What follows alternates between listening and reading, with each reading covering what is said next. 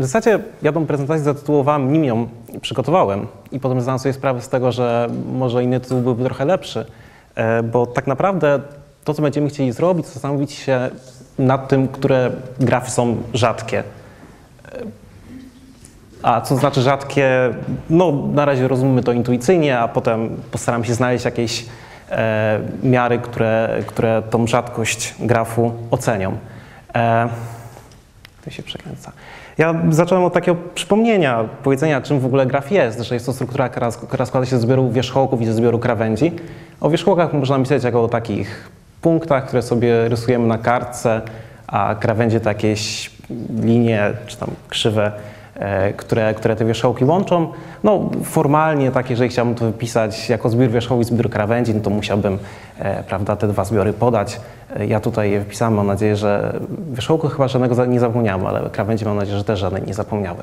E, Będziemy używać dwa pojęcia, e, które jeszcze chcę zdefiniować, e, mianowicie stopień wierzchołka w grafie to jest liczba krawędzi, które z niego wychodzą, czyli no tutaj ten niebieski wierzchołek x1, wychodzą z niego cztery krawędzie, więc jego stopień to 4. E, I pojęcie odległości między dwoma wierzchołkami no to będzie liczba krawędzi na najkrótszej ścieżce między nimi. Czyli jeżeli tutaj mamy dwa wierzchołki e, x2 i x4, to najkrótsza x2 i x5, to najkrótsza ścieżka między nimi ma długość 2. No, przechodzi tutaj przez jeden jeszcze dodatkowy wierzchołek, czyli odległość między nimi to 2. E, Nie ma między nimi bezpośredniej krawędzi, więc e, odległość między nimi to nie jest 1.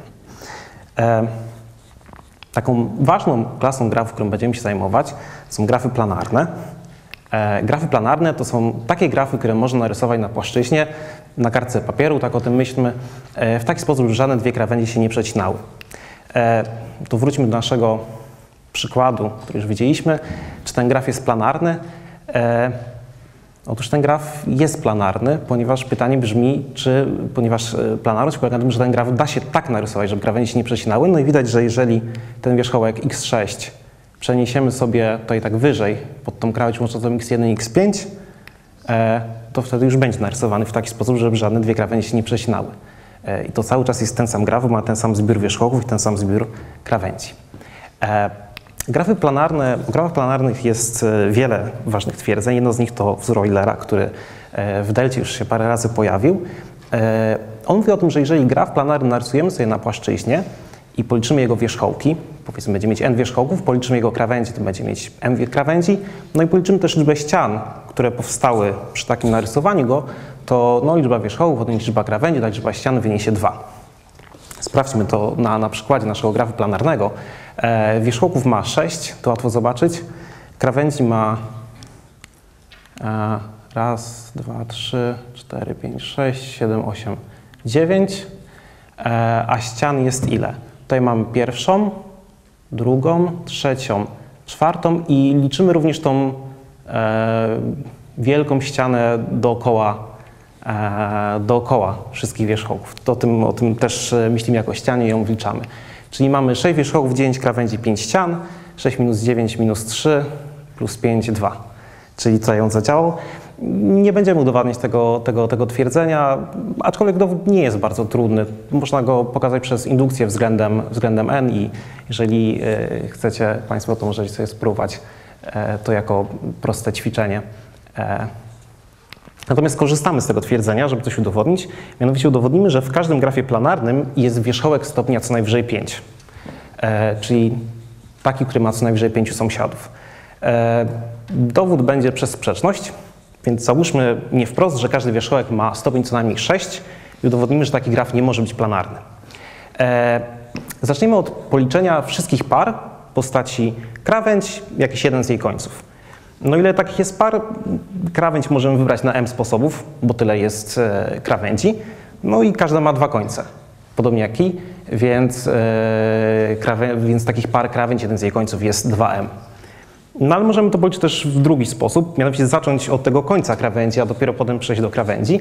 E, mamy n wierzchołków, czyli n potencjalnych końców krawędzi, no i założyliśmy, że każdy ma stopień co najmniej 6.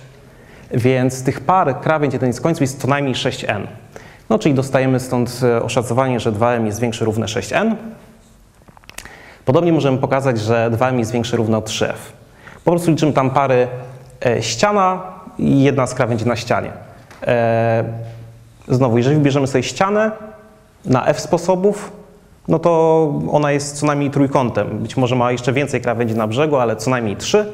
Więc mamy trzew, e, co, co, co, najmniej, co, najwyżej, e, co najmniej trzew takich par. Z drugiej strony, jeżeli najpierw bierzemy krawędź, no to ona ma ścianę po jednej stronie i ścianę po drugiej stronie. E, stąd, stąd właśnie 2m większe równe od 3f. No i podstawmy to do, tej, do, tego, do tego wyrażenia we wzorze Eulera. n szacujemy z góry przez 1 trzecią m, co wynika z tej nierówności. E, minus m zostawiamy, f szacujemy z góry przez 2 trzecie m.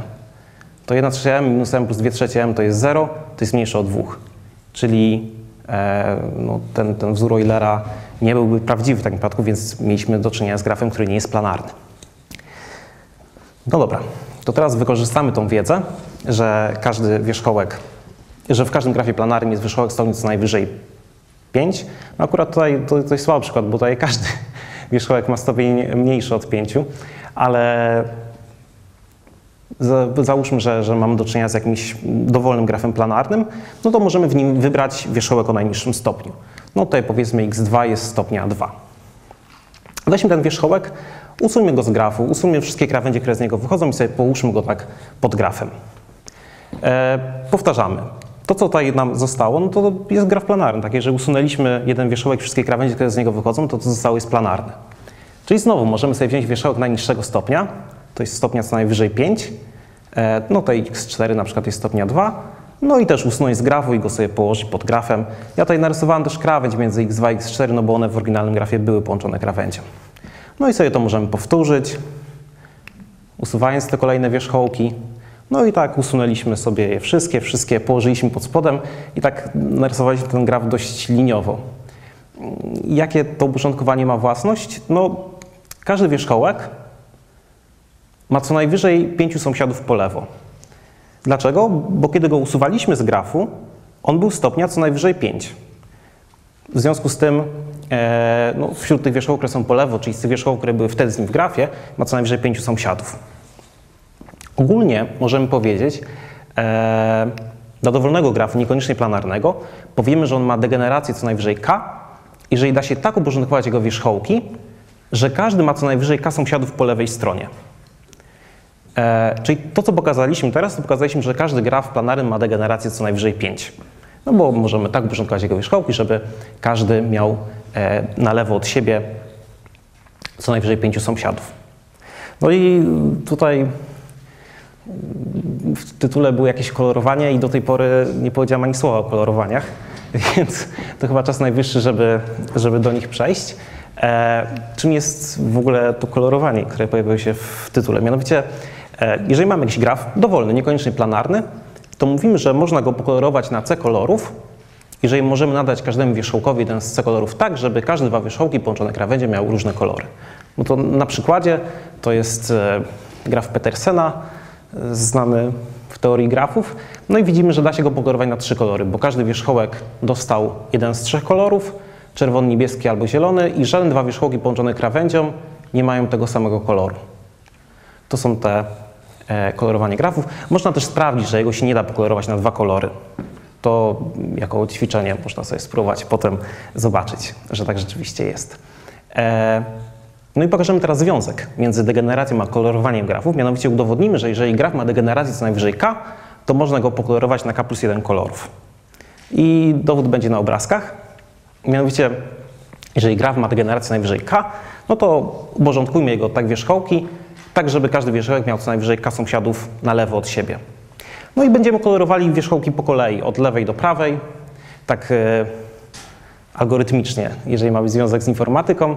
E, mianowicie, jeżeli już nam się uda pokolorować parę pierwszych wierzchołków, e, załóżmy, że nam się uda pokolorować parę pierwszych wierzchołków, tutaj 5 i chcemy znaleźć kolor dla szóstego. To co robimy? No, patrzymy na jego sąsiadów po lewej stronie, jest ich co najwyżej k, no bo to jest własność, że graf ma degenerację co najwyżej k skoro ma K sąsiadów po lewej stronie, no to oni używają maksymalnie K różnych kolorów. Skoro do dyspozycji mamy K plus jeden kolorów, no to możemy nadać temu wierzchołkowi jakiś kolor, którego nie używa żaden z jego sąsiadów. No i ten proces powtarzamy, aż dojdziemy do końca. No i w ten sposób rzeczywiście pokolorowaliśmy ten graf na K plus 1 kolorów i żadne dwa wierzchołki połączone krawędzią nie są, e, ma, mają różne kolory. E, no dobra. Więc teraz wrócę do tego, od czego zacząłem na samym początku, czyli mówienia o tej rzadkości. E, grafy planarne tak intuicyjnie powinny być rzadkie. Dlaczego? Po pierwsze, widzieliśmy wzór Eulera, który mówi, że tam n minus m plus f równa się 2, z czego wynika, że m powinno być mniej więcej tego samego rzędu co n. Czyli, że jeżeli graf ma n wierzchołków, to powinien mieć no, mniej więcej też n krawędzi. Może 2n, ale, ale jakoś nie, nie, nie za dużo. Z drugiej strony to też można sobie spróbować, spróbować narysować coś na kartce, jakieś linie, które się nie przecinają. No nic bardzo skomplikowanego się nie uda wtedy narysować. To jest taka intuicja, która za tym stoi. No i zobaczyliśmy, że te grafy planarne mają ograniczoną degenerację. Z drugiej strony, jakie grafy są najbardziej gęste? No najbardziej gęsty graf, jaki sobie można wyobrazić, to jest po prostu wziąć wierzchołki i każdy z każdym połączyć krawędzią. Takie grafy nazywa się klikami. To jest powiedzmy klika na pięć wierzchołkach, mówi się o niej czasami K5. No i widać, że kliki mają nieograniczoną degenerację. No jeżeli mam klikę na pięciu wierzchołkach i spojrzę na wierzchołek, który w tym porządku degeneracji byłby najbardziej na prawo, no to on widzi wszystkich po lewo. Czyli klika na n wierzchołkach ma degenerację co najmniej n-1. Więc może ta degeneracja jest taką dobrą miarą, żeby odróżnić grafy rzadkie od gęstych. Grafy rzadkie miałyby małą degenerację, na przykład planarne mają co najwyżej 5, natomiast y, kliki mogą mieć dowolnie dużą degenerację, więc one są gęste. No ale pojawia się jeden problem. Co jeżeli ja sobie wezmę tą klikę i podzielę każdą krawędź? Czyli jak wcześniej miałem tutaj krawędź powiedzmy z tego wierzchołka do tego wierzchołka, to teraz ją usuwam i dodaję dwie krawędzie. Jedną do takiego sztucznego wierzchołka tutaj, i drugą z tego sztucznego wierzchołka szarego do tego niebieskiego. No, ten graf ma już bardzo małą degenerację, bo jeżeli położę e, po lewej stronie wszystkie te niebieskie wierzchołki, a po prawej wszystkie szare, to każdy szary wierzchołek widzi na lewo od siebie dwa wierzchołki niebieskie, na niebieski wierzchołek nie widzi już nic na lewo. Niebieski wierzchołek nie ma żadnego niebieskiego sąsiada. Każdy niebieski wierzchołek ma tylko szarych sąsiadów. Czyli taki porządek E, na lewo umiejscawiam wierzchołki niebieskie, na prawo umiejscawiam wierzchołki szare, pokazuje, że ten graf ma degenerację co najwyżej 2. Z drugiej strony, czy to jest graf rzadki? No nie wydaje się. No, jeżeli weźmiemy w ten sposób, no możemy wziąć dowolnie dużą klikę, która jest bardzo gęsta, podzielić każdą krawędź i co, to już jest rzadkie, no to, to, to byłoby trochę naciągane. Więc trzeba znaleźć jakąś lepszą miarę, mm, która, mm, która nam pomoże odróżnić te grafy rzadkie od, e, od gęstych. No ale może bo szukaliśmy tutaj, mówiąc, podzieliliśmy każdą krawędź. Może na przykład możemy patrzeć, co by się stało, gdybyśmy wymagali, żeby każdy wierzchołek miał tylko e, skończenie wie, mało sąsiadów, ale takich, mm, jeżeli weźmiemy ścieżki długości 2. No bo tutaj w tym porządku degeneracji e, o, patrzyliśmy po prostu na sąsiadów po lewo, którzy są jego bezpośrednimi sąsiadami. Może nie powinniśmy patrzeć na bezpośrednich sąsiadów, tylko na takie wierzchołki, które są od niego w odległości 2. No ale to też nie jest do końca dobry pomysł, no bo jeżeli rozważymy takie bardzo proste grafy planarne, czyli gwiazdy, no to one są właśnie planarne i się da pokolorować na dwa kolory, środek na jeden kolor, wszystko dookoła na, na drugi kolor, mają małą degenerację, degenerację 1, bo mi stawiamy e, ten środek tutaj, najbardziej, najbardziej po lewo, a potem wszystkie wierzchołki z brzegu, no i wtedy e, każdy wierzchołek z brzegu widzi tylko jeden wierzchołek po lewo. No ale jeżeli będziemy patrzyli na pary wierzchołków, które są w odległości co najwyżej 2, no tutaj wszystko jest od wszystkiego w odległości co najwyżej 2. Więc trzeba wymyślić coś mądrzejszego. No i e, coś mądrzejszego właśnie udało się wymyślić jakiś już, już e, jakieś lata temu. I to jest e, pojęcie silnych liczb chromatycznych, przez które, e, ponieważ tam się pojawia słowo chromatyczny, które ma związek z kolorami, to, to przez to e, zatytułowałem prezentację o ogólnieniach kolorowań i, i dopiero potem się właśnie zreflektowałem, że mogłem dać troszeczkę inny tytuł. Co są te silne liczby chromatyczne? To jest trochę skomplikowane pojęcie i trzeba się trochę skupić, żeby je zrozumieć, ale oznacza ono coś takiego. Weźmy sobie jakiś graf G, dowolny graf, i uporządkujmy jego wierzchołki. Tak jak robiliśmy to przy degeneracji od lewej do prawej. Powiemy, że wierzchołek V silnie osiąga wierzchołek U w odległości d, tutaj na przykładzie będzie w odległości 4, jeżeli po pierwsze u jest na lewo od v, a po drugie z v możemy dojść do u ścieżką długości 4, ale nie dowolną ścieżką długości 4, tylko chcemy najpierw, żeby cała ta wewnętrzna część tej ścieżki była na prawo od v i dopiero ostatnia krawędź na tej ścieżce przechodzi, przechodzi na lewo od v. Ok, czyli startujemy w jakimś wierzchołku, musimy dojść w czterech krokach do u, ale zasada jest taka, że pierwsze trzy kroki muszą być tylko na prawo od v. I dopiero czwarty krok może być tym skokiem z tej prawej części do u. E, no i właśnie powiem, że graf ma detą silną liczbę chromatyczną, silną liczbę chromatyczną co najwyżej k, jeżeli możemy tak uporządkować jego wierzchołki, że każdy silnie osiąga co najwyżej k, e, w odległości d co najwyżej k inny wierzchołek. Czyli że weźmiemy to v i zastanowimy się, ile z tych wierzchołków on osiąga w taki sposób, jak to u tutaj, to taki wierzchołek będzie co najwyżej k. Może, żeby lepiej zrozumieć to pojęcie, zastanówmy się, czym jest powiedzmy e, pierwsza silna liczba chromatyczna. Pierwsza, liczba, pierwsza silna liczba chromatyczna no to znaczy, że co? Wierzchołek V silnie osiąga U w, od, w odległości 1, jeżeli U jest na lewo od V i mamy ścieżkę długości 1 z V do U, której wszystkie wierzchołki wewnętrzne są na prawo od V. No jeżeli ścieżka jest długości 1, to ona nie ma wierzchołków wewnętrznych, ona jest po prostu krawędzią, czyli to znaczy, że po prostu U jest na lewo od V i z V możemy dostać się krawędzią do U. Czyli to będzie po prostu degeneracja. To będzie liczba sąsiadów tego wierzchołka V na lewo od niego. Czyli e, ta pierwsza silna liczba chromatyczna to jest degeneracja, a kolejne liczby, silne liczby chromatyczne to już jakaś, jakieś takie inne pojęcie. I to okazało się być dobrą miarą odróżnienia grafów rzadkich od gęstych.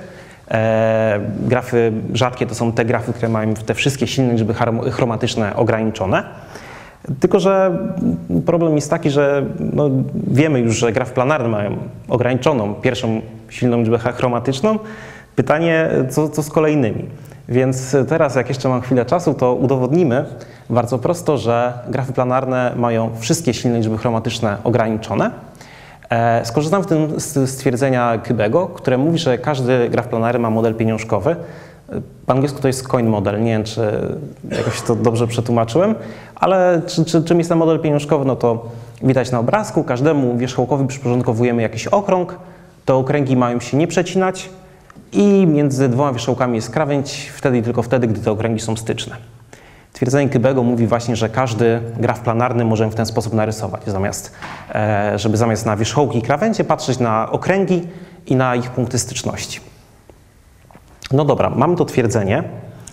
E, powiedzmy, mamy jakiś graf planarny, mamy jego taką reprezentację tymi okręgami, ten model pieniążkowy, no i chcielibyśmy jakoś uporządkować te wierzchołki tak, żeby te silne liczby chromatyczne były ograniczone. No to tak intuicyjnie, które wierzchołki powinny pójść na prawo, które powinny pójść na lewo. No jeżeli jakiś wierzchołek ma przypisany duży okrąg, to duży okrąg ma dużo miejsca, żeby stykać się z innymi okrągami, mniejszymi od siebie. Więc intuicja mówi, że może dobrze umieścić go po lewej stronie. A z kolei jak okrąg jest mały, to on pewnie ma mało miejsca na stykanie się z innymi, z innymi wierzchołkami, więc e, umieśćmy go na, na prawo. Sprawdzimy, sprawdzimy, czy ten porządek rzeczywiście działa, czyli pomysł jest taki, że uporządkowujemy wierzchołki od największego okręgu do najmniejszego okręgu i sprawdzimy, czy wtedy rzeczywiście te e, silne liczby chromatyczne będą ograniczone. To co to znaczy, że w tym porządku wierzchołek U silnie osiąga jakiś wierzchołek VJ w odległości D? No to znaczy, że startujemy w okręgu U, przypisanym do, do, do U i możemy dojść do okręgu VJ przechodząc tylko przez D-1 okręgów nie większych od U. Czyli na obrazku startujemy w okręgu przypisanym do wierzchołka U, oznaczonym tutaj przez DU i przechodzimy sobie przez E, okręgi, które, są, które mają e, no, co najwyżej taki sam promień jak ten okręg przypisany do U przez ich punkty styczności i dojdziemy mając e, co najwyżej D-1 okręgów pomiędzy do okręgu no tutaj tego blado-czerwonego przypisanego do DVJ. Dobra. Czyli nasze zadanie polega na tym, żeby ograniczyć liczbę takich okręgów DVJ, do których możemy dojść. E, jak to robimy? No, załóżmy sobie po pierwsze dla uproszczenia, że ten okrąg dla, przypisany dla e, wierzchołka U ma promień 1. To możemy sobie założyć bez, bez większej szkody, po prostu jakoś tak skalując cały obrazek. No i teraz e, weźmy też ten okrąg przypisany do wierzchołka VJ i go trochę tak pomniejszmy, żeby też miał promień 1, zawierał się w tym oryginalnym okręgu i był cały czas styczny do przedostatniego okręgu na ścieżce. W tym momencie, jeżeli narysujemy sobie taki bardzo duży okrąg o promieniu 2D plus 1, o środku w tym środku okręgu przypisanego do U, to cały ten okrąg D' będzie się zawierał w tym, w tym dużym okręgu R.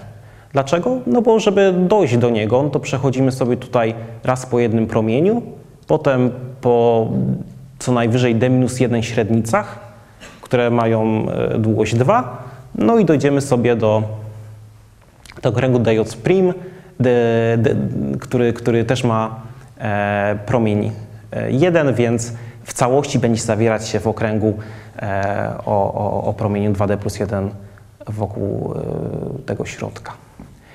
No i jak kończymy ten dowód? E, no, ten duży okrąg ma pole pi razy 2d plus 1 do kwadratu. E, każdy z tych okręgów d'J, który będziemy osiągali, ma pole 1 razy pi. Ponieważ no, te wszystkie okręgi w modelu Kybego są ze sobą rozłączne, nie przecinają się, no to mamy właśnie duże pole E, o polu, duże koło o takim polu, 2d plus 1 kwadrat razy pi, małe koło, małe koło promieniu pi i one znajdują się w tym dużym kole, nie nachodzą na siebie, więc e, może być ich co najwyżej 2d plus 1 do kwadratu.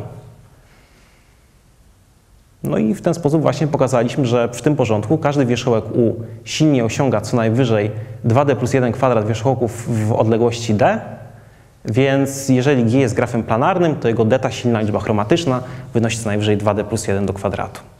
O, I w ten sposób pokazaliśmy, że e, graf planarny mają właśnie ograniczone te wszystkie e, dety silne liczby chromatyczne, a na przykład z tego, z tego przykładu e, z kliką, gdzie dołożyliśmy wierzchołek na każdej krawędzi, to e, jako ćwiczenie można sobie sprawdzić, że wtedy już ta e, druga silna liczba chromatyczna może być e, dowolnie duża. No, to właśnie tyle z mojej prezentacji. Dziękuję.